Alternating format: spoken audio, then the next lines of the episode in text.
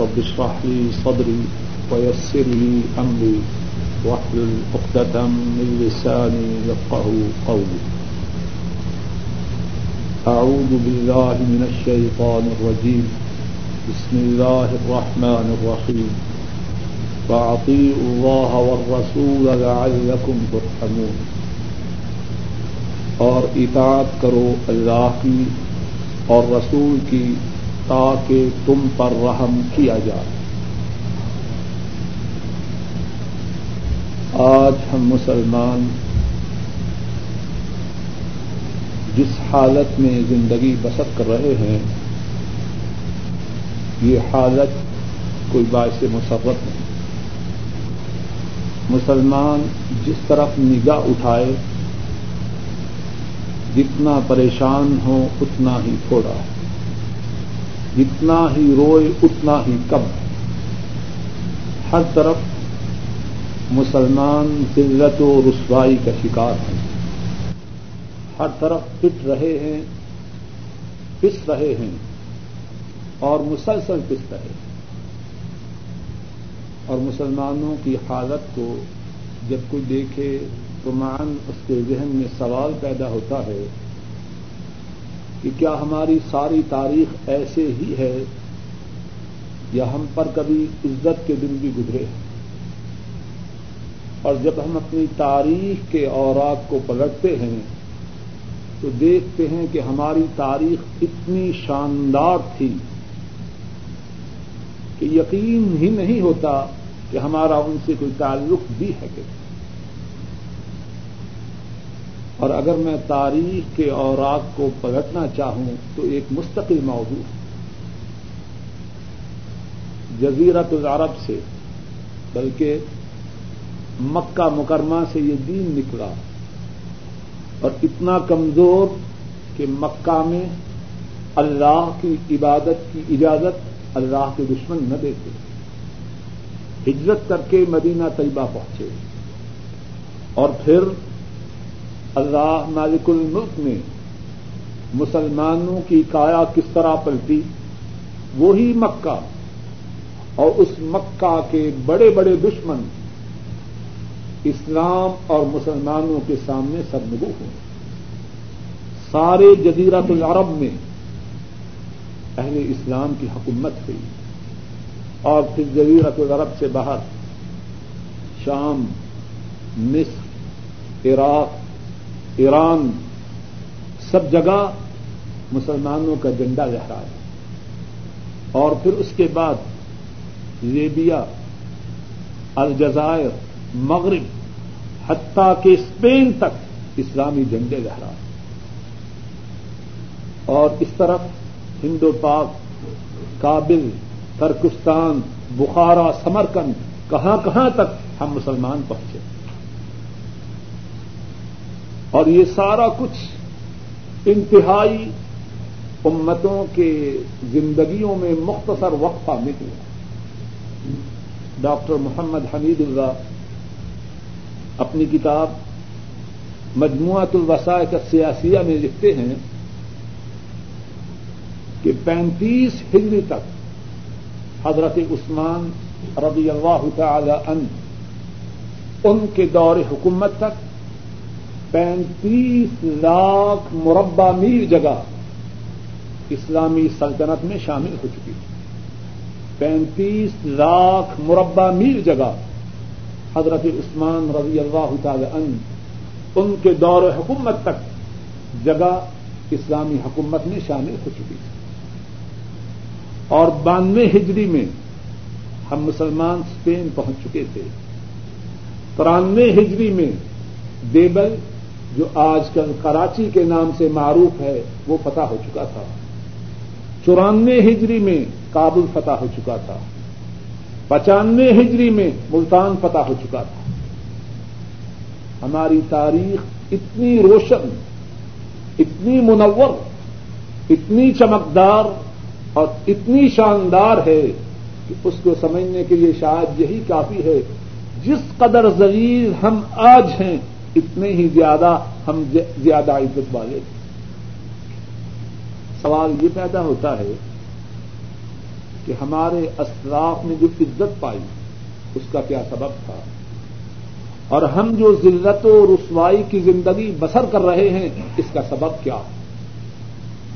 قرآن کریم میں اور احادیث شریفہ میں اللہ رب العزت نے اور رسول کریم صلی اللہ علیہ وسلم نے ان اسباب کو تفصیل سے بیان فرمایا ہے، جن کی وجہ سے مسلمان امت عزت کی زندگی بسر کریں گے اور مسلمان امت ذلت و رسوائی کا شکار ہے اور وہ جو اسباب ہیں، ان سب پہ تو گفتگو ایک نشست میں کرنا ممکن نہیں۔ ان اسباب میں سے ایک سبب اس کے متعلق اللہ کی توفیق سے مختصر طور پر کچھ بات کہنی اور وہ سبب جس کے متعلق اب بات ارد کرنی ہے وہ یہ ہے کہ اللہ رب العزت نے مسلمانوں کی سربلندی و سرفرازی کو رسول کریم صلی اللہ علیہ وسلم کی اتباع سے جوڑا۔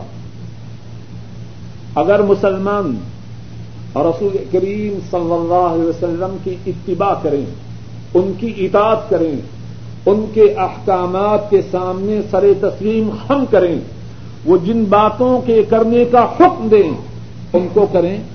جن سے روکیں، ان سے رک جائیں۔ تو اللہ آخرت میں جو ادا فرمائیں گے، وہ تو ہے ہی۔ اللہ انہیں دنیا میں بھی عزت سے نوازیں گے اور اگر مسلمان، مسلمانی کے دعوی کے باوجود ان کی اتباع نہ کریں گے، ان کی نافرمانی کریں گے، ان کے احکامات کو نہ مانیں گے، اللہ نے مسلمانوں کے لیے اس کی سزا کے طور پر دنیا ہی میں ذلت و رسوائی رکھی۔ ابتدا میں ایک مختصر سی آیت کریمہ جو پڑی ہے، اس میں اللہ فرماتے ہیں وہ عقی اللہ اور رسول لعلکم تو اطاعت کرو اللہ کی اور رسول کی تاکہ تم پر رحم کیا جائے۔ اگر کسی قوم پر اللہ کی رحمتیں ہوں تو وہ ذلیل و رسوا ہو سکتی ہے۔ اگر کوئی قوم یہ چاہے کہ ذلت و رسوائی سے نکل جائے، اللہ کی رحمتوں کی مستحق ٹھہرے، کیا کرے؟ اللہ کی اطاعت کرے، اللہ کے رسول صلی اللہ علیہ وسلم کی اطاعت کرے۔ اور قرآن کریم کی ایک آیت کریمہ میں، ایک اور آیت کریمہ میں اس بات کو ایک اور انداز سے سمجھایا۔ فرمایا کل ان کن تم تو ہبو نوا ستب یو بکم اللہ و پھر رقم دونوں رقم و اللہ غفور رحیم۔ اللہ فرماتے ہیں، اے حبیب اکرم صلی اللہ علیہ وسلم، آپ فرما دیجیے اگر تم اللہ سے محبت کرتے ہو، کیا کرو؟ فتبعونی میری پیروی کرو۔ کس کی؟ رسول کریم صلی اللہ علیہ وسلم کی۔ نتیجہ کیا ہوگا؟ یحببکم اللہ تم محمد صلی اللہ علیہ وسلم کی پیروی کرو۔ نتیجہ کیا ہوگا؟ اللہ تم سے پیار کریں گے۔ اللہ تم کو اپنا محبوب بنائیں گے۔ پھر رقم جنو اور اللہ تمہارے گناہوں کو معاف فرمائے۔ اس آیت کریمہ پہ خوب غور کیجیے۔ آپ کی اتباع، اس کے اس آیت کریمہ میں دو نتائج بیان کیے گئے۔ پہلا نتیجہ کیا ہے؟ یحببکم اللہ۔ اللہ تم سے پیار کریں گے۔ اب ذرا غور کیجیے۔ جس سے کائنات کے مالک اللہ، کائنات کا نظام چلانے والے اللہ پیار کریں، کیا وہ دنیا میں ذریع و رسوا ہوگا؟ اللہ کے لیے کوئی مثال نہیں، بات سمجھنے کے لیے۔ اگر کوئی شخص کسی کی پارٹی سے متعلق ہو، ہر آڑے وقت میں اس کی عزت کو وہ شخص اپنی عزت سمجھتا ہے کہ نہیں؟ اس کی ذلت کو اپنی ذلت سمجھتا ہے۔ میری پارٹی کا ہے، کیسے اس کو بے یارو مددگار چھوڑوں؟ اور وہ شخص جس سے کائنات کے مالک پیار کریں، وہ ذلیل و رسوا کس طرح ہو سکتا ہے؟ پہلا نتیجہ، یحببکم اللہ اللہ تم سے پیار کریں گے۔ اور دوسرا نتیجہ، اور قرآن و سنت میں جو باتیں ہیں، وہ دو اور دو چار کی باتیں ہیں۔ تو ایج پیچ اور تردد کی گنجائش نہیں۔ اگر دو اور دو چار درست ہیں، تو اللہ کی باتیں کیوں درست ہیں؟ دوسرا نتیجہ یہ فرمایا پایا پھر رقم دونوں بکم تم محمد صلی اللہ علیہ وسلم کی اتباع کرو۔ اللہ تمہارے گناہوں کو معاف فرما دے۔ اب ہم پہ جو مسائب ہیں ہم پہ جو مشاکل ہیں وہ ہمارے گناہوں کی وجہ سے۔ اور جب ان کی اتباع کی وجہ سے اللہ ہمارے گناہ معاف فرما دیں گے، تو مشاکل مسائب آفتیں، ذلت و رسوائی جاتی رہے واللہ غفور الرحیم۔ اور اللہ معاف کرنے والے مہربان ہیں۔ تو دونوں آیات کریمہ سے جو بات معلوم ہوئی اللہ کی رحمتوں کے حصول کا ذریعہ، اللہ کا محبوب بننے کا ذریعہ، اپنے گناہوں کو اللہ سے معاف کروانے کا ذریعہ رسول کریم صلی اللہ علیہ وسلم کی اتباع ہے۔ اور اس کے برعکس، جو آپ کی اتباع سے روگردانی کرے، آپ کے احکامات کے مطابق زندگی بسر نہ کرے، اس کے لیے کیا ہے؟ اس کے لیے دنیا ہی میں اللہ کی طرف سے عذاب علیم کی وعید قرآن کریم میں اللہ فرماتے ہیں، فَلْيَحْذَرِ الَّذِينَ يُخَالِفُونَ الْأَمْرِ۔ أَن تُصِيبَهُمْ فِتْنَةٌ أَوْ يُصِيبَهُمْ عَذَابٌ أَلِيمٌ۔ فرمایا وہ لوگ جو رسول کریم صلی اللہ علیہ وسلم کی مخالفت کرتے ہیں۔ ان کی باتوں پہ عمل نہیں کرتے، وہ کیا کریں؟ فل یحدر الدین یو خالفون امر انتوسیب فتنا جو آپ کی مخالفت کرتے ہیں، وہ اس بات سے ڈر جائیں کہ ان پہ کوئی فتنہ آ جائے۔ او یوسی بہم عذاب النظیم یا انہیں دردناک ادا پر اگر ان کی اتباع کی وجہ سے اللہ کی رحمتیں ہیں۔ اللہ کا محبوب بننا ہے۔ اللہ کی طرف سے گناہوں کی معافی ہے۔ تو ان کی نافرمانی کی وجہ سے اللہ کی طرف سے آداب آنے کی وعید اور رسول کریم صلی اللہ علیہ وسلم نے بھی اس بات کو وضاحت سے بیان کیا۔ امام ابن ابی عاصم راہ اللہ بیان فرماتے ہیں حضرت ارباز بن ساریہ رضی اللہ تعالی عنہ اس حدیث کو روایت کرتے ہیں۔ رسول کریم صلی اللہ علیہ وسلم نے ارشاد فرمایا، لقد تركتكم على مثل البيضاء ليلها كنهارها لا يضيغ عنها الا حالك فرمایا لوگوں میں تمہیں واضح اور روشن دین پر چھوڑ کے جا رہا۔ رقت ترقت کو مزا مسل وا ساتھی، اگر مہربانی کر ایک دفعہ سمٹ جائیں۔ ام صلی اللہ علیہ وسلم نے بھی اس بات کو کھول کر بیان فرمایا کہ آپ کی نافرمانی کے دنیا میں کیا نتائج ہے۔ جو حدیث شریف پڑی ہے رسول کریم صلی اللہ علیہ وسلم فرماتے ہیں رقت ترقت کو میرا مسل بیوا لوہا کا نہارا رایبی و انہا اللہ فرمایا لوگوں میں تمہیں روشن اور چمکدار دین پر چھوڑ کر جا رہا اور وہ دین اتنا واضح ہے، اتنا روشن ہے، اتنا چمکدار ہے کہ اس دین کی راتیں اس دین کے دنوں کی طرح واضح اور چمکدار ہیں۔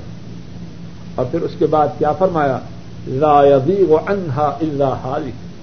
اب میرے بتلائے ہوئے دین سے وہی ہٹے گا، وہی اعراض کرے گا جو تباہ و برباد ہونے والا ہے۔ اللہ کی ارب و رحمتیں ہیں ان پر۔ انہوں نے امت کو سمجھانے میں کوئی کسر اٹھا نہیں رکھی۔ ایک اور حدیث پاک میں رسول کریم صلی اللہ علیہ وسلم بیان فرماتے ہیں کہ وہ لوگ جو آپ کے حکم کی مخالفت کرتے ہیں، بیان فرماتے ہیں کہ ان کے لیے دنیا میں کیا ہے۔ امام احمد رحمہ اللہ اپنی کتاب المسند میں بیان فرماتے ہیں، حضرت عبداللہ ابن عمر رضی اللہ تعالی عنہما وہ اس حدیث کو رواج کرتے ہیں۔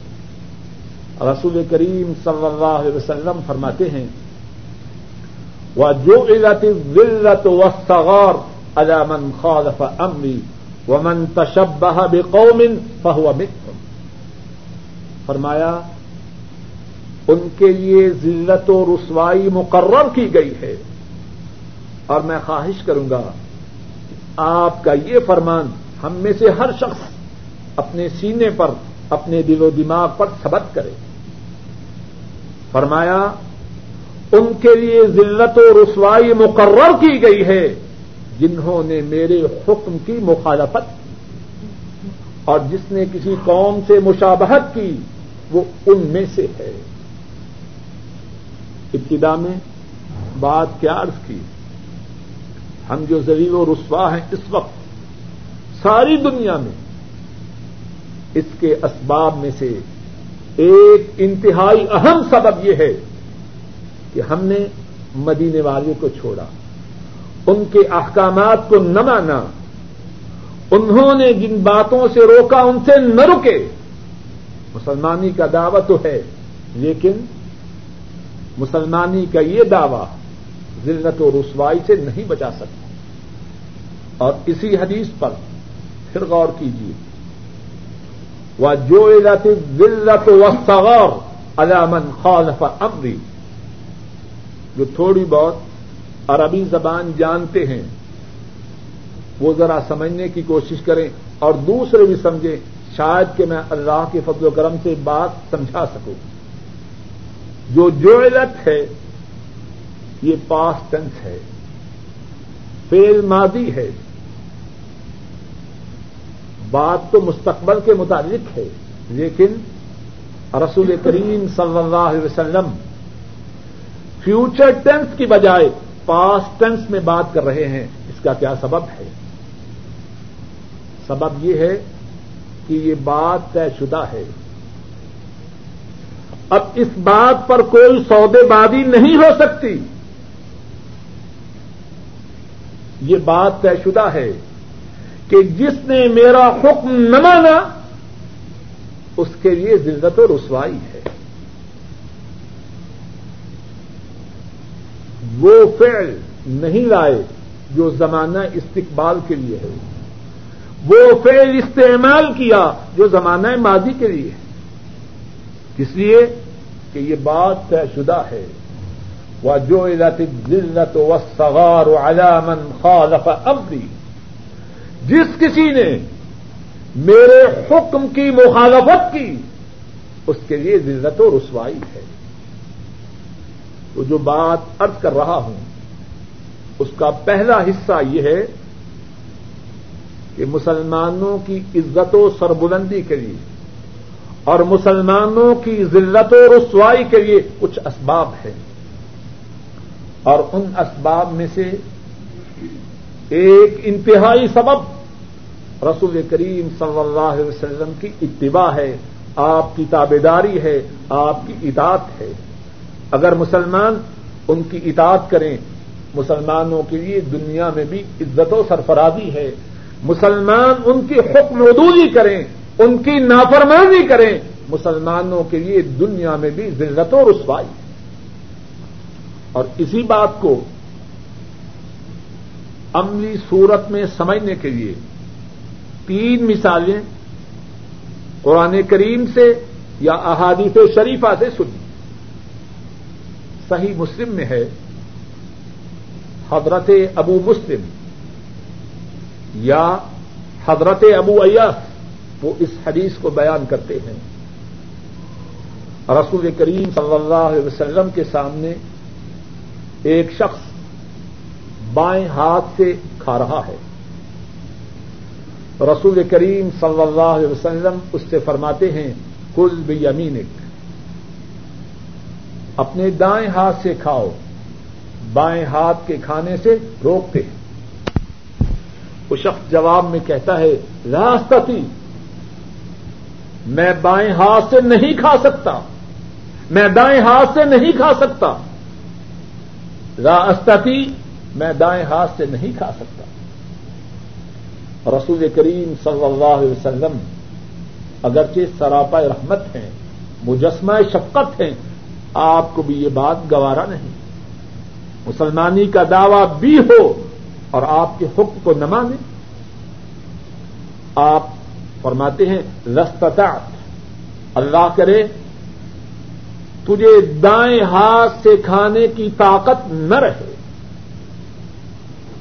اب کیا ہوتا ہے؟ راوی بیان کرتا ہے، فما رفا اضافی اس کے بعد وہ شخص ساری زندگی اپنے دائیں ہاتھ کو اوپر نہ کر سکتا اللہ نے اس کے دائیں ہاتھ کو شل کر دیا۔ کس وجہ سے؟ رسول کریم صلی اللہ علیہ وسلم کی نافرمانی کی۔ آپ کی بات کو نہ مانا، آپ کی بات کے سامنے تکبر کیا۔ اور ذرا غور تو کرے ہماری کیفیت کیا ہے؟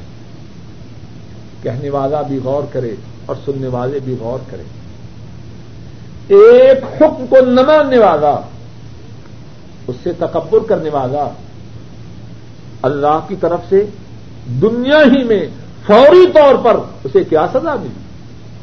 اور میں اور آپ کس بات کی مووی ہے؟ ذرا غور تو کریں۔ صبح سے لے کر رات تک اپنے پروگراموں کا جائزہ لے۔ ہماری صبحیں ان کی نافرمانی میں گزرتی ہیں۔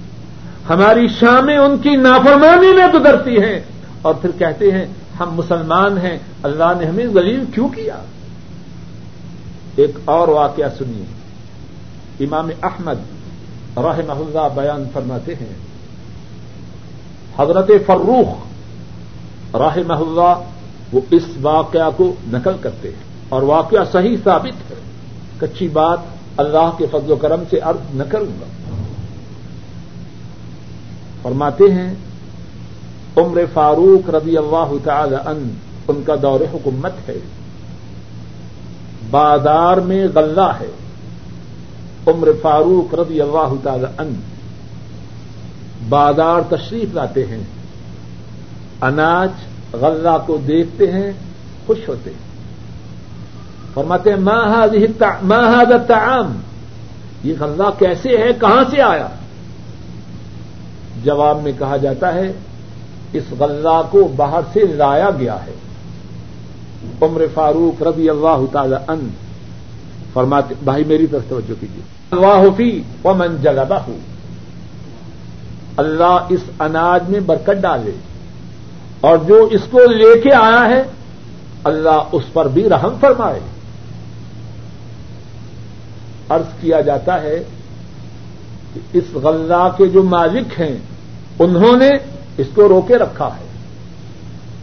ان قدستوں کے رکھا غلہ کو اسٹاک کیا جا رہا ہے، مسلمانوں کو نہیں دیا جا رہا۔ اور میں کون ہے اسٹاک کرنے والا؟ مسلمانوں کی ضرورت کے باوجود مسلمانوں کو غلہ نہ دینے والا وہ کون ہے؟ عرض کیا گیا کہ دو اشخاص ہیں۔ ایک فروخ ہے اور ایک آپ کا آزاد کردہ غلام ہے۔ حکم دیتے ہیں کہ دونوں کو بلایا جائے۔ دونوں حاضر ہوتے ہیں۔ عمر فاروق رضی اللہ تعالی ان ان سے فرماتے ہیں، ما حملکما على احتکار الطعام. تمہیں اناج کے ذخیرہ کرنے پر کس چیز نے ابارا ہے؟ امت کو ضرورت ہے، اور تم اس کا اسٹاک کرنا چاہتے ہیں۔ وہ دونوں جواب میں کہتے ہیں ان نما ام والو نہ نشتری و نبی حضرت ہمارے اپنے مال ہیں۔ ہم نے اپنے پیسوں سے خریدا، جب چاہیں، جیسے چاہیں فروخت کریں گے۔ آج بھی کچھ لوگ ایسے کہتے اپنے مال، اس بینک میں رکھیں، اس بینک میں رکھیں، ہمارا اپنا مال ہے۔ خون پسینے کی کمائی، ایسے ہی کہتے ہیں۔ وہ دونوں کہنے لگے، ہمارے اپنے مال ہیں۔ جیسے چاہیں ان کے ساتھ تجارت کریں۔ جو چاہیں خریدیں، جو چاہیں روک کے رکھیں۔ عمر فاروق رضی اللہ تعالی ان جواب میں فرماتے ہیں، میں نے نبی کریم صلی اللہ علیہ وسلم سے سنا، آپ نے ارشاد فرمایا، من احتکر طعام المسلمین ضربہ اللہ بالافلاس او بجزام او کما قال صلی اللہ علیہ وسلم. نبی کریم صلی اللہ علیہ وسلم کو میں نے یہ فرماتے ہوئے سنا آپ نے ارشاد فرمایا، جو ذخیرہ اندوزی کرے، اللہ اسے افلاس میں مبتلا کریں گے۔ اللہ اسے غربت و افلاس میں مبتلا کریں گے، یا اسے کوڑ کی بیماری میں مبتلا کریں گے۔ اب ان دو میں سے جو فروخ ہیں، وہ ڈر جاتے ہیں۔ اور کہتے ہیں، یا امیر المؤمنین او آہد اللہ و آہد اللہ و آہد اللہ عود فی تعام ابدا اے امیر المومنین میں اللہ سے عہد کرتا ہوں اور آپ سے بھی عہد کرتا ہوں کہ اس کے بعد غلہ کی تجارت ہی نہ کروں۔ میں ایسی تجارت ہی نہ کروں گا جس میں اتنے خطرے کی بات موجود ہے اب جو دوسرا شخص تھا، اسے اب بھی اصرار ہے۔ اور وہ یہی رٹ لگا رہا ہے کہ ہمارے مال ہیں اور ہمیں اپنے مالوں میں تصرف کا پورا پورا اختیار ہے۔ راوی ابو یحییٰ بیان کرتا ہے کہ میں نے مرنے سے پہلے دیکھا کہ وہ شخص کوڑا ہو چکا تھا۔ مرنے سے پہلے اللہ کا عذاب اس پہ آیا اور وہ کوڑ کی بیماری میں مبتلا ہوا۔ تو بات کیا عرض کر رہا ہوں؟ رسول کریم صلی اللہ علیہ وسلم، آپ کی نافرمانی، آپ کی حکم عدولی، آپ کی بات کو نہ ماننا، اس کے لیے اللہ نے دنیا میں بھی سزا رکھی۔ اور پھر یہ جو سزا ہے، صرف انفرادی ہی نہیں، بلکہ اجتماعی بھی ہوتی۔ جنگ عہد کا واقعہ کسے یاد نہ ہوگا۔ رسول کریم صلی اللہ علیہ وسلم اپنے پچاس صحابہ کو عہد پہاڑی کے سامنے جو قلعہ ہے اور اب بھی موجود ہے، اپنے پچاس صحابہ کو قلعے پہ مقرر کرتے اور ان کا امیر عبد اللہ ابن جبیر رضی اللہ تعالی ان ان کو مقرر فرماتے ہیں۔ اور ان سے ارشاد فرماتے ہیں جس طرح کے صحیح بخاری میں ہے کہ تم نے اس قلعے کو نہیں چھوڑنا۔ اگر دیکھو کہ پرندے ہمیں اچک کے لے جا رہے ہیں، تم نے اپنی جگہ کو نہیں چھوڑنا، یہاں تک کہ میں تمہیں واپس آنے کا حکم نہ دوں۔ اور اگر دیکھو کہ ہم دشمنوں کو کاٹ رہے ہیں اور دشمنوں کو اپنے قدموں کے نیچے روند رہے ہیں، تب بھی تم نے اپنی جگہ کو نہیں چھوڑنا۔ ہاں جب میں بلاؤں، تب واپس آ مار کا ایک کارزار گرم ہوتا ہے۔ ابتدائی طور پر اللہ کے فضل و کرم سے مسلمانوں کو فتح میسر ہوتی کافر باغ رہے ہیں اور اپنا مال چھوڑ رہے ہیں اور مسلمان مال غنیمت سمیٹ رہے ہیں۔ اب جو لوگ قلعے پر ہیں، ان میں سے چالیس صحابہ ٹیلے سے نیچے اترتے ہیں۔ ان کے جو امیر عبد اللہ ابن جبیر ہیں، وہ روکتے ہیں۔ ایسے نہ کرو۔ اللہ کے رسول صلی اللہ علیہ وسلم نے روکا ہے۔ پیلے کو نہیں چھوڑنا، لیکن وہ نہیں مانتے۔ دس صحابہ اوپر رہتے ہیں، چالیس نیچے آ جاتے ہیں۔ اب کیا ہوتا ہے؟ خالد جو اس وقت مسلمان نہیں، اور گھوڑ سواروں کا، کافروں کا دستہ ان کی کمانڈ میں ہے۔ وہ اوپر سے گھوم کے آتے ہیں، مسلمانوں پہ حملہ کرتے ہیں۔ اور کیا ہوتا ہے؟ جنگ کا پاسا پلٹ جاتا ہے۔ ستر مسلمان قریباً شہید ہوتے ہیں۔ اور مسلمانوں کے امام اللہ کے حبیب حضرت محمد صلی اللہ علیہ وسلم انتہائی شدید زخمی ہوتے آپ کے دندان مبارک شہید ہوتے آپ کے چہرے سے خون جاری ہے۔ آپ کی خوف کی کڑیاں آپ کی رخساروں میں کھپ گئی۔ کندھا مبارک پر، شانے پر اتنا شدید وار ہے۔ ایک ماہ سے زیادہ عرصے تک انتہائی شدید زخمی ہوتے ہیں۔ آپ کے دندان مبارک شہید ہوتے ہیں۔ آپ کے چہرے سے خون جاری ہے۔ آپ کی خوف کی کڑیاں آپ کی رخساروں میں کھپ گئی۔ کندھا مبارک پر، شانے پر اتنا شدید وار ہے۔ ایک ماہ سے زیادہ عرصے تک اس کی درد باقی رہے۔ اب جب جنگ ختم ہوتی ہے، مسلمان پریشان ہیں۔ افسردہ ہیں، غمگین ہیں۔ اور ساتھ ہی ساتھ ان کے دلوں اور دماغوں میں سوال ہے، ہم مسلمان، ہمارے نبی نبی برحق، ہمارا دین دین حق، ہم اللہ کے غلام، ہمیں یہ تکلیف کیوں پہنچی؟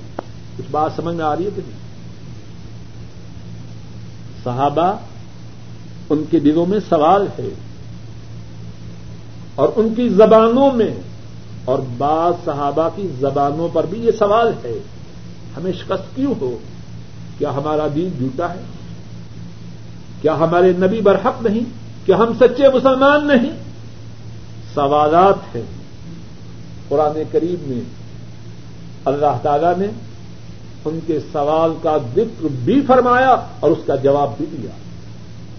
اولما اصابت کم مصیبت ہوں اولما اصابت کم مصیبت ان قد اصب تم مسلئی ہا کل تم اندا کل ہوا من عند انفسکم ان اللہ على كل شيء قدیر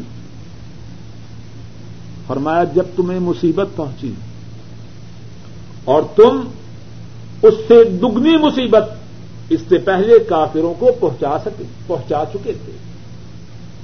اس جنگ میں مسلمانوں کے ستر آدمی شہید ہوئے۔ اور اس سے پہلے غزوہ بدر میں مسلمان کافروں کے ستر آدمی کاٹ چکے تھے اور ستر آدمیوں کو گرفتار کیا۔ تو فرمایا، اس جنگ میں جب تمہیں مصیبت پہنچی اور تم اس سے دگنی مصیبت جنگ بدر میں کافروں کو پہنچا چکے ہو کل تم اندا تم نے کہا کہ ہمیں یہ مصیبت کیسے پہنچی؟ اور پھر اللہ نے کیا جواب دیا؟ کل ہوا من ان دے ان تم یہ مصیبت تمہیں اس لیے نہیں پہنچی کہ ہم نے تم پہ ظلم کیا۔ یہ مصیبت تم پر تمہاری اپنی جانوں کی وجہ سے آئی۔ اور کس طرح آئی؟ رسول کریم صلی اللہ علیہ وسلم، آپ نے حکم دیا، اس ٹیوے کو نہیں چھوڑنا۔ پچاس میں سے چالیس نے وہ حکم چھوڑ دیا۔ سب پہ اللہ کی طرف سے آزمائش آئی، فتنہ آیا، مصیبت آئی۔ غور کرنے کی بات ہے۔ امت کا رونا ہم سب روتے ہیں۔ ہماری بہت سی مجالس میں، ہماری گفتگو کا جو مرکزی موضوع ہے یہی ہے، امت پس رہی ہے۔ امت لٹ رہی ہے، امت کٹ رہی ہے۔ لیکن سوچنے کی بات یہ ہے، اس پٹنے کا، اس کٹنے کا، اس لٹنے کا سبب کیا ہے؟ اور جو سبب ہے، ایک ہے یا ایک سے زیادہ ہیں، ان اسباب کو دور کیا جائے۔ امت کے پٹنے کا، امت کے لٹنے کا، امت کے کٹنے کا امت کی ذلت و رسوائی کا ایک بہت بڑا سبب یہ ہے کہ ہم مدینے والے کی سنت سے دور ہیں۔ اور جب تک ہم ان کی سنت سے دور رہیں گے، اپنی ساری زندگی میں ان کی سنت کی حکمرانی نہ مانیں گے، دنیا میں عزت و سرفراز نہیں ہو سکتی۔ دنیا میں مسلمانوں کی سربلندی سرفرازی، اس کے لیے جو بنیادی شروط ہیں، ان میں سے ایک انتہائی اہم شرط یہ ہے کہ آپ کی امت کی طرف اپنی نسبت کرنے والے صحیح معنوں میں ان کے تابے دار بن جائیں۔ اور یہ بات زندگی کے ایک شعبہ میں نہ ہو کہ جی فکر بڑا اچھا ہے، یا عبادت بڑی اچھی ہے، نہیں۔ زندگی کے تمام شعبوں میں، انفرادی زندگی میں، اجتماعی زندگی میں، سیاسی زندگی میں، اقتصادی زندگی میں، زندگی کے ہر شعبے میں، رسول کریم صلی اللہ علیہ وسلم کی تابے داری کریں۔ زندگی کا کوئی شعبہ ان کی نافرمانی میں بسر نہ کرے۔ اور اپنے جسم پر سنت کی پوری حکمرانی چھالو کرے۔ سر کی چوٹی سے لے کر قدموں تک رسول کریم صلی اللہ علیہ وسلم کی تابے داری کا مظہر بنے۔ اور آج کی گفتگو کا جو آخری حصہ ہے، وہ یہ ہے کہ آئیے ان حضرات کرام جن کو اللہ نے دنیا میں عزت سے نوازا، دنیا میں ان کو سربلند و سرفراز فرمایا۔ ذرا ان کی سیرتوں پہ ایک نگاہ دوڑائے وہ رسول کریم صلی اللہ علیہ وسلم کی کس طرح اتباع و اطاعت کرنے والے تھے۔ اور ان کے اتنے واقعات ہیں۔ آدمی اب سے شروع کرے۔ ساری رات وہ واقعات بیان کرتا رہے۔ اللہ کے فضل و کرم سے وہ ختم نہیں ہو سکتے۔ چند ایک واقعات سن لیجیے شاید کہ اللہ ان واقعات کے سننے اور سنانے سے ہماری کایا پلٹ دے۔ امام ابو داود راہ محلہ بیان فرماتے ہیں۔ حضرت ابو صاحبہ الخشنی رضی اللہ تعالی ان وہ بیان کرتے ہیں، کان الناس اذا نزلوا منزلا تفرقوا في الشعاب والاوديه لوگ جو حضرت صلی اللہ علیہ وسلم کے ساتھ سفر میں تھے، جب کسی جگہ پڑاؤ ڈالتے، تو وادیوں میں اور گھاٹیوں میں بکھر جاتے۔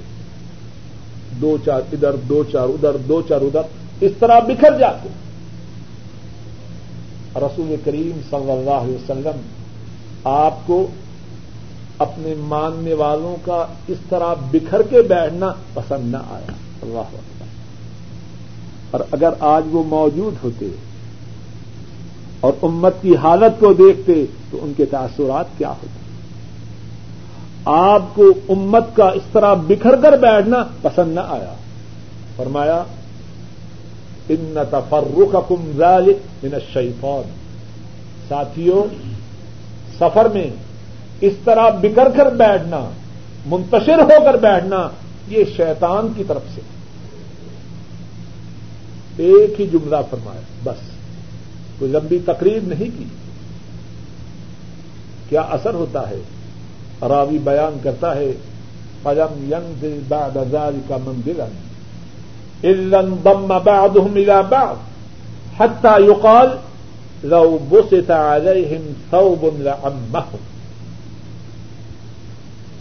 آپ کے اس ایک جملہ کے فرمانے کے بعد صحابہ کی کیفیت یہ ہے کہ آپ جہاں کہیں پڑاؤ ڈالتے ہیں، صحابہ اس طرح سمٹ کے بیٹھتے ہیں کہ اگر کہا جائے کہ سارے کے سارے ایک چدر کے نیچے آ جاتے تو ایسا کہنا غلط نہ ہوتا۔ حضرات صحابہ، آپ کا فرمان سنا، بات ختم۔ نہیں آپ کے فرمان کے سننے کے بعد پھر اس پہ عمل نہ کرنا عام طور پر صحابہ کی یہ کیفیت نہ تھی۔ ان کی عام کیفیت یہ تھی، آپ کے فرمان کو سنا، اس پہ عمل کر کے دکھایا۔ ایک اور حدیث میں ہے، رسول کریم صلی اللہ علیہ وسلم نماز میں کھڑے ہیں۔ حضرت ابو سعید الخدری رضی اللہ تعالی ان اس حدیث کو روایت کرتے ہیں۔ اور امام ابو داود راہ محلہ انہوں نے یہ حدیث اپنی کتاب میں بیان فرمائی ہے۔ رسول کریم صلی اللہ علیہ وسلم نماز میں کھڑے ہیں۔ اپنے جوتوں کو اتارتے ہیں۔ نماز پڑھ رہے ہیں اور جوتے پہن رکھے ہیں۔ اپنے جوتوں کو اتارتے ہیں اور اپنی بائیں جانب رکھتے تھے صحابہ جو آپ کے پیچھے ہیں اور انہوں نے بھی جوتے پہن رکھے ہیں، وہ بھی جوتے اتارتے ہیں اور ایک طرف رکھ دیتے رسول کریم صلی اللہ علیہ وسلم نماز سے فارغ ہوتے ہیں۔ دیکھتے ہیں کہ صحابہ نے جوتے اتار رکھے ہیں۔ فرمایا، ما حملکم القاء ساتھیوں تمہیں کس چیز نے آمادہ کیا کہ تم نماز میں اپنے جوتوں کو اتار دو؟ کیوں اتارے تم نے جوتے؟ ان کا جواب کیا ہے؟ اللہ اکبر۔ رائنت القیت رائنت القیت نعلیک، فالقینا نعلنا۔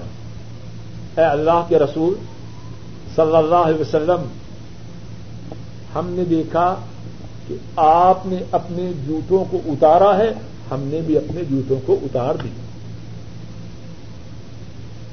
ان کو تو عام طور پر اتنا کہنے کی بھی ضرورت نہیں، ایسے کرو، ایسے نہ کرو۔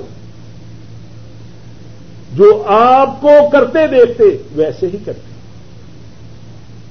جس بات سے آپ کو دور ہوتے ہوئے دیکھتے، اس سے دور ہو جاتے۔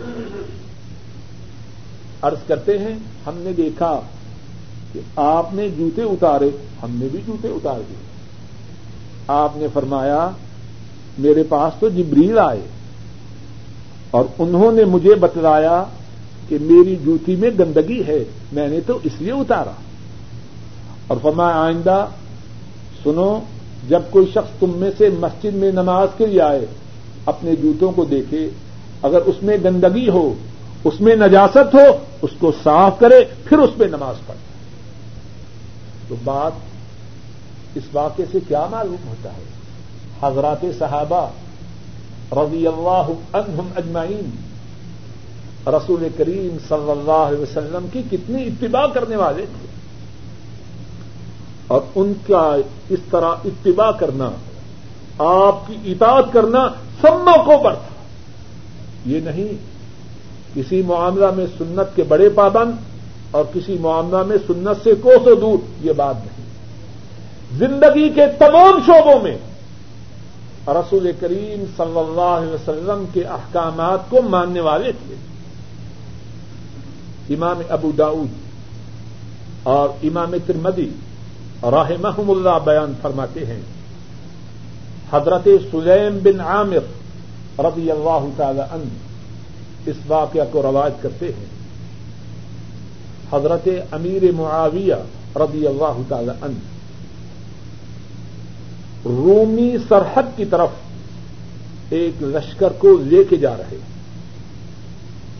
حضرت امیر معاویہ رضی اللہ تعالی عنہ رومیوں کی سرحد کی طرف ایک لشکر کی کمان کرتے ہوئے جا رہے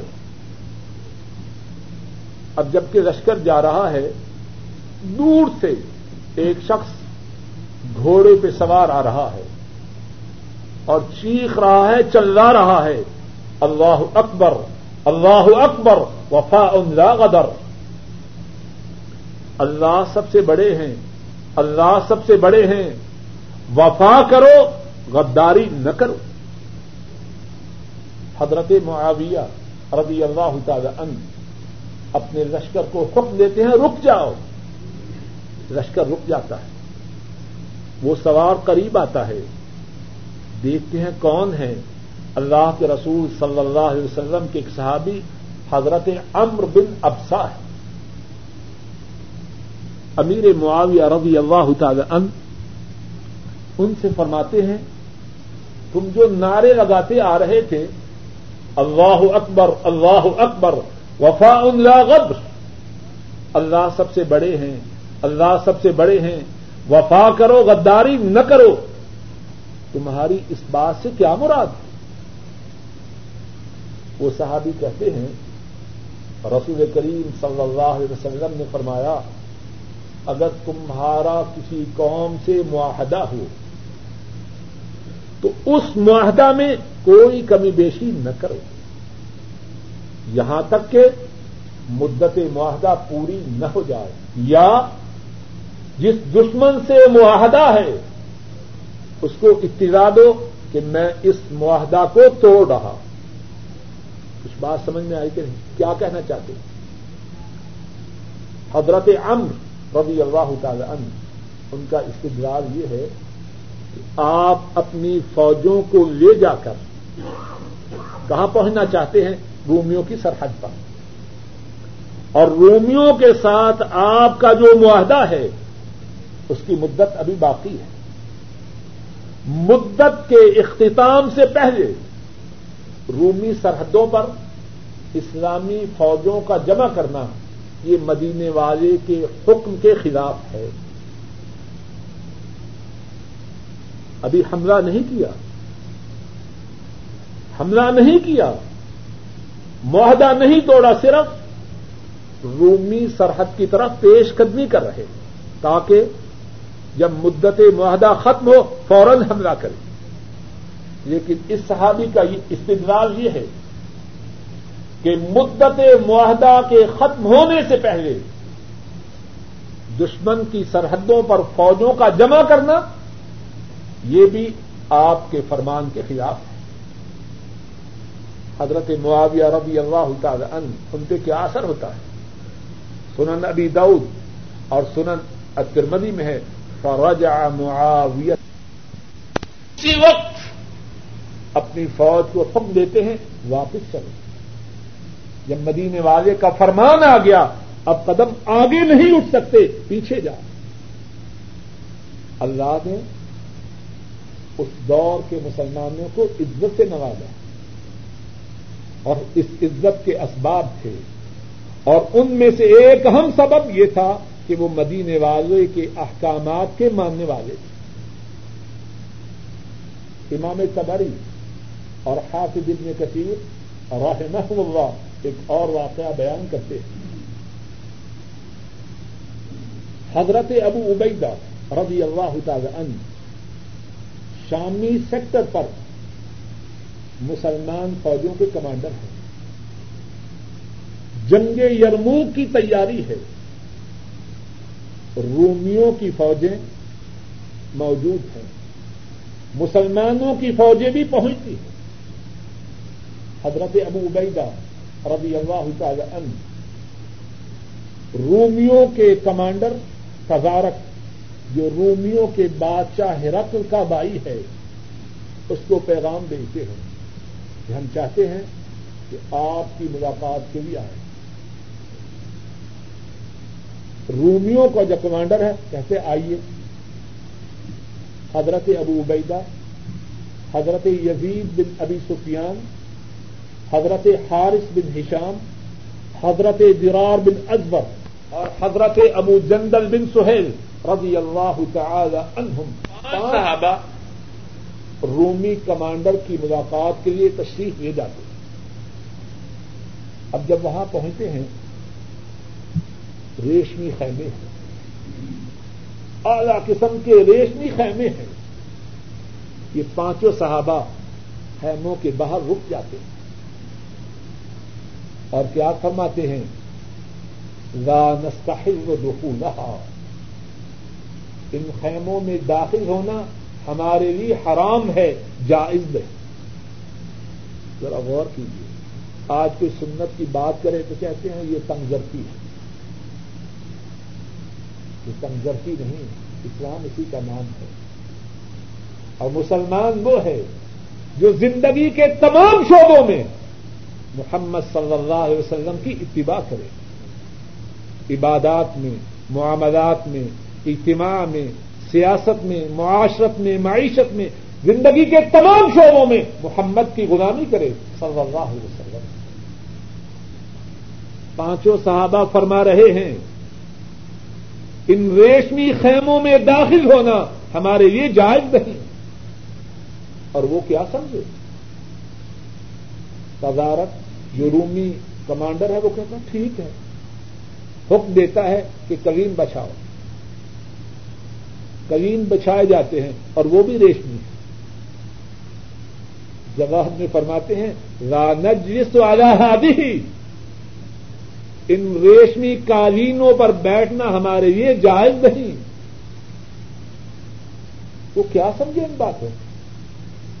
یعنی ہوگا ٹھیک ہے، جہاں آپ کہتے وہیں بیٹھ کے گفتگو کر لیتے زمین پہ آتا ہے، گفتگو ہوتی رومی بادشاہ جب اس کو اس واقعہ کی اطلاع ہوتی ہے، اپنے ریمارکس دیتا ہے اور آج تک وہ ریمارکس تاریخ کی کتابوں میں موجود ہے۔ کہتا ہے ام شام و فضا شام۔ وویل الروم من الموجود المشعوم۔ جو شام جس پر ان کے آبا و اجداد نے سات سو سال تک حکومت کی، کہنے لگا اب وہ شام ہمارے پاس نہ رہے۔ ایسی قوم اپنے اصولوں کی اتنی زیادہ پابند ہے کہنے لگا ام شام و فضا شام۔ وہ شام جس پر رومیوں نے سات سو سال تک حکومت کی۔ کہنے لگا، اب وہ شام نہ رہے گا۔ اور کہنے لگا، رومیوں کے لیے اس منحوس بچے کی وجہ سے تباہی و بربادی ہو، مقصد اس کا ہے مسلمان۔ کہ یہ اس کے لیے نفوست کا پیغام یہ کیا؟ ایک وہ مسلمان اور ایک آج ہم۔ کیا ہم میں اور ان میں کوئی نسبت ہے؟ دشمن سے جا کے ملاقات کرنا اور ریشمی خیموں میں جانا اور نہ جانا، یہ تو دور کی بات ہے۔ ہم اپنے گھروں کا جائزہ لیں اپنے ڈرائنگ روموں کو دیکھیں اگر اللہ ہمیں چند ٹکے دے دیں، تو سارا زور اس بات پر ہے کہ مدینے والے کی مخالفت کر دیں۔ اللہ منشا اللہ۔ اور پھر کہیں کہ مسلمان جی بڑے زلیل ہیں۔ زلیل نہ ہو تو اور کیا ہو؟ حضرات صحابہ، ان کی کتنی پیاری پیاری باتیں۔ ایک واقعہ ارض کر کے بات کو ختم کرتا اور وہ واقعہ بھی ہے عورتوں کا۔ رسول کریم صلی اللہ علیہ وسلم کی اتباع کرنے والے، آپ کی اطاعت کرنے والے مرد ہی نہ تھے، بلکہ عورتیں بھی کچھ کم نہ تھی اور عورتوں کے بھی کتنے ہی واقعات ہیں، صرف ایک واقعہ ان کا عرض کرتا ہوں۔ امام ابو داؤد راہ محلہ بیان فرماتے ہیں، حضرت ابو اسعید الانصاری رضی اللہ تعالی عنہ وہ اس حدیث کو رواج کرتے ہیں۔ رسول کریم صلی اللہ علیہ وسلم نے مسجد نبوی میں نماز پڑھائی۔ مردوں نے بھی آپ کی امامت و ابتدا میں نماز پڑھی۔ عورتوں نے بھی آپ کی امامت و ابتدا میں نماز پڑھی۔ اب جب مسجد سے حضرت صلی اللہ علیہ وسلم تشریف باہر لاتے ہیں، کیا دیکھتے ہیں؟ عورتیں اور مرد، ان کا اختلاف ہو چکا ہے، اکٹھے جا رہے ہیں۔ رسول کریم صلی اللہ علیہ وسلم اس منظر کو دیکھ کر ناراض ہوتے ہیں۔ ارشاد فرماتے ہیں استاخرنا فإنه ليس لكن أن تحققن الطريق عليكن بحافات الطريق اے مسلمان عورتوں تمہارے لیے یہ بات جائز نہیں کہ راستے کے درمیان میں سے گزرو۔ گلی کے کناروں میں ہو جاؤ۔ اب اس حکم کا کیا اثر ہوتا ہے؟ اور بیان کرتا ہے، اس حکم کے سننے کے بعد مسلمان عورتیں دیواروں کے ساتھ چمٹ چمٹ کے جاتے حتیٰ کہ ان کی جو چدریں تھیں، وہ دیواروں کے ساتھ گسٹ پر۔ بات سنی۔ اب ان کی طرف سے کیا ہے؟ کہ اس پہ اس کی تعمیر کرنی۔ اور یہاں ضمنی طور پہ یہ بات بھی سمجھ لیجیے عورتوں اور مردوں کے جو اختلاف کا مسئلہ ہے، اس بارے میں ہم مسلمان کیا کر رہے ہیں؟ ہماری یونیورسٹیوں میں، ہمارے کالجوں میں، اور کالجوں، یونیورسٹیوں کو تو چھوڑیے ہمارے گھروں میں۔ جب خوشی کا موقع آئے، تو مرد اور عورتیں، ان کا اختلاف ہوتا ہے کہ نہیں کچھ گھر ہوں گے، بہت ہی تھوڑے۔ وگرنا چچے کے لڑکے، خالہ کے لڑکے، ماموں کے لڑکے، ان سب سے پردہ ہے کہ نہیں؟ کیوں جی؟ نبی پاک سے سم نے تو بتلایا۔ دیور جیٹھ ان کو موت قرار دیا ہے۔ ہمارے گھروں میں اختلاف ہے کہ نہیں؟ یونیورسٹیوں، کالجوں کو نہ روئیں، اپنے گھروں کو بھی دیکھیں۔ ہم مطالبے بھی کرتے ہیں اور جائز مطالبہ ہے۔ عورتوں کے لیے الگ یونیورسٹی ہو۔ اسکولوں کالجوں، یونیورسٹیوں میں مخلوط تعلیم نہ ہو۔ جائز مطالبہ ہے، ضروری مطالبہ ہے۔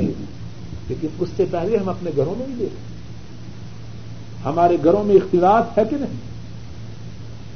اور پھر یہ بھی دیکھیے، وہ زمانہ کیسا زمانہ ہے؟ اس زمانے کے لوگ کیسے لوگ ہیں؟ اور وہ کہاں سے آئے ہیں؟ زمانہ وہ ہے جو خیر القرون ہے، تمام زمانوں سے بہتر ہے۔ اور کہاں سے آئے ہیں؟ مسجد نبوی سے آئے ہیں۔ جو دنیا کی ساری مسجدوں میں دوسرے نمبر کی مسجد ہے۔ اور کیا کر کے آئے ہیں؟ وہ عمل کر کے آئے ہیں جو اللہ کو تمام اعمال میں سے سب سے پیارا ہے، نماز۔ اور کس کی ابتدا میں نماز پڑھ کے آئے ہیں؟ جن ایسا اللہ کی ساری مخلوق میں سے۔ نہ ان سے کوئی پہلے ہے، نہ ان کے زمانے میں ہے، نہ قیامت تک ہوگا۔ ان سب باتوں کے باوجود آپ اجازت نہیں دے رہے کہ گلی میں سے عورت اور مرد اس طرح گزرے کہ ان میں اختلاف ہو۔ تو بات کا خلاصہ یہ ہے کہ ہم مسلمان جس ذلت و رسوائی کی حالت سے گزر رہے ہیں، اس کے کچھ اسباب ہیں اور ان میں سے ایک اہم سبب رسول کریم صلی اللہ علیہ وسلم کی نافرمانی ہے۔ اگر ہم چاہتے ہیں کہ دنیا میں عزت کی سرفرادی کی سربلندی کی زندگی پائیں تو ہم سب کو چاہیے رسول کریم صلی اللہ علیہ وسلم کا تابے دار بنے ان کی اتباع کریں، ان کی اطاعت کریں، ان کے نقش قدم پہ چلیں، ان کی سنت کو مضبوطی سے تھامیں۔ وہ آخر دعوانا ان الحمد للہ رب العالمین۔ ڈاکٹر صاحب، مسلمانوں کی ذلت کے اسباب تو آپ نے بتا دیے، لیکن کفار کی کامیابی کا سبب کیا ہے؟ بڑا اچھا اور ضروری سوال ہے۔ لیکن شاید آپ بعد میں آئے ہیں، اس لیے بات کا کچھ حصہ آپ نہیں سن سکے گفتگو کی ابتدا میں میں نے یہ بات فرض کی۔ عزت و سرفرازی کے اور ذلت و رسوائی کے کتنے اسباب ہیں، ان میں سے ایک اہم سبب آپ کی سنت سے اعراض ہے۔ ایک تو یہ بات سمجھیے۔ یہ صرف ایک بات نہیں، جو اسباب ہیں، ان میں سے ایک اہم سبب ہے۔ ختم ہوگی بات۔ دوسری بات یہ ہے کہ کفار اور ہم ہم میں، ہمارے سامنے دو میدان ہیں۔ ایک دین کا میدان، ایک دنیا کا میدان۔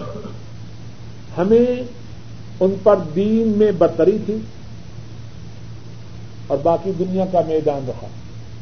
تو جو دینی برتری ہے وہ کیسے ہوگی؟ اللہ کی اطاعت سے، اللہ کے رسول صلی اللہ علیہ وسلم کی اطاعت سے۔ اگر وہ چیز ہم میں نہ رہی، بات ختم ہو گئی۔ باقی رہ گئی دنیا ہی دنیا۔ اب دنیا میں جو زیادہ محنت کرے گا، وہ زیادہ کامیابی پائے گا۔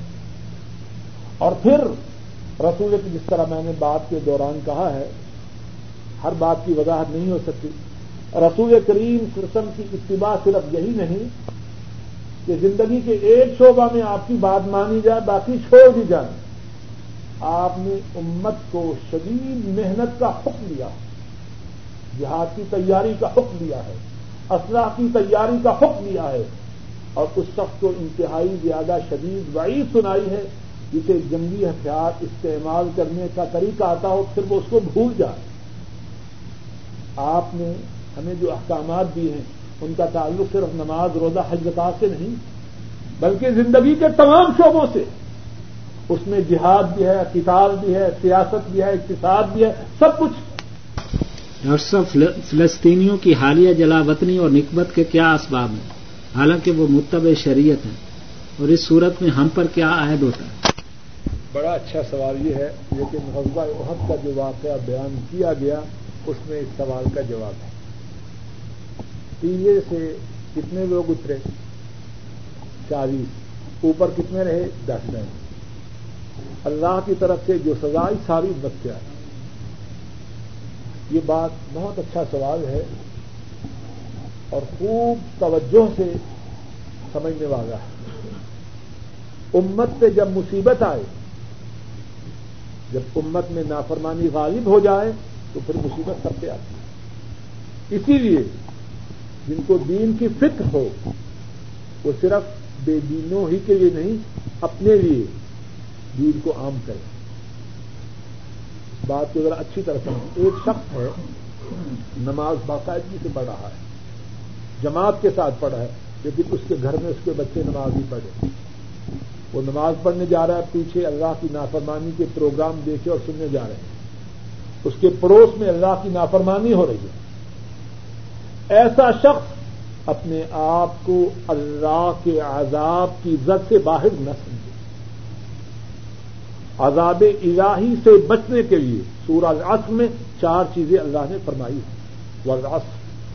ہے زمانے کی بے شک تمام انسان گھاٹے میں اور گھاٹے سے نکلے گا کون؟ فرمایا جن میں چار باتیں۔ نمبر ایک ایمان لائیں۔ نمبر دو نیک اعمال کریں۔ نمبر تین، حق بات کی وسیعت کریں۔ نمبر چار، حق بات کہنے پہ جو مصیبت آئے، اس پہ صبر کی تنقین کریں۔ گھاٹ